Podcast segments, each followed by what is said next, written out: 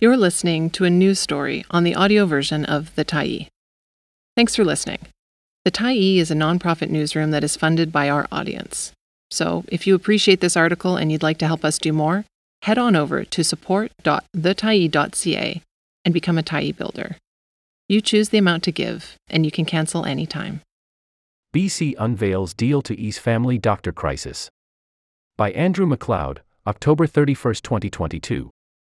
The BC government and the group representing the province's doctors have reached a tentative agreement they say will make it easier to find a family doctor and improve primary care by introducing a new payment model. Everyone deserves a family doctor, and this new option is a significant step to help make that goal a reality, said Ramneek Dosanjh, the president of Doctors of BC, emphasizing that the process was shaped by the voices of physicians and a true collaboration with the government. Dosanjh participated in an event today alongside Health Minister Adrian Dix to announce the three year physician master agreement reached Tuesday. This is a very significant day for people who care about primary care in BC, Dix said. This is one step, but I'd say it's a big step. The agreement, which the members of Doctors of BC will vote on over the next three weeks, adds $708 million in spending for the government. It includes increased pay for physicians, new premiums for after hour service, and more support to cover overhead. About 80% of primary care in BC is paid for through a fee for service model where doctors are paid a flat rate for each service they provide, regardless of how long it takes. Under the new agreement, there will also be payment for the number of hours a physician works and for how many patients they are caring for, including amounts that vary depending on how complex the patient's needs are. A doctor working full time in family practice will see their annual gross payments, before paying for overhead such as office rent or staff salaries, grow from an average of $250,000 a year to $385,000. The government is also introducing a new system that will connect people looking for a family doctor with someone who can care for them more efficiently, so that patients will no longer need to call multiple clinics looking for someone who can fit them in.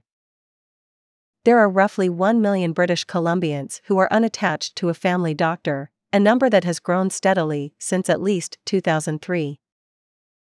There are about 6,400 doctors in the province who identify as family physicians, but only about 3,400 of them are currently working in a full service family practice. Many have chosen to work as hospitalists or in other positions where the pay and working conditions have been more attractive. Dix said that when the new agreement is in place February 1st, it will help retain existing family physicians and should also attract new ones. The payment model is more equitable and better recognizes the value of having a long term relationship between a doctor and a patient, while at the same time allowing doctors to maintain control of their businesses, he said. The government has not announced specific goals for the number of family doctors or reductions in the number of unattached patients. You don't know exactly how something's going to work, but this is only one part of a number of measures, Dix said.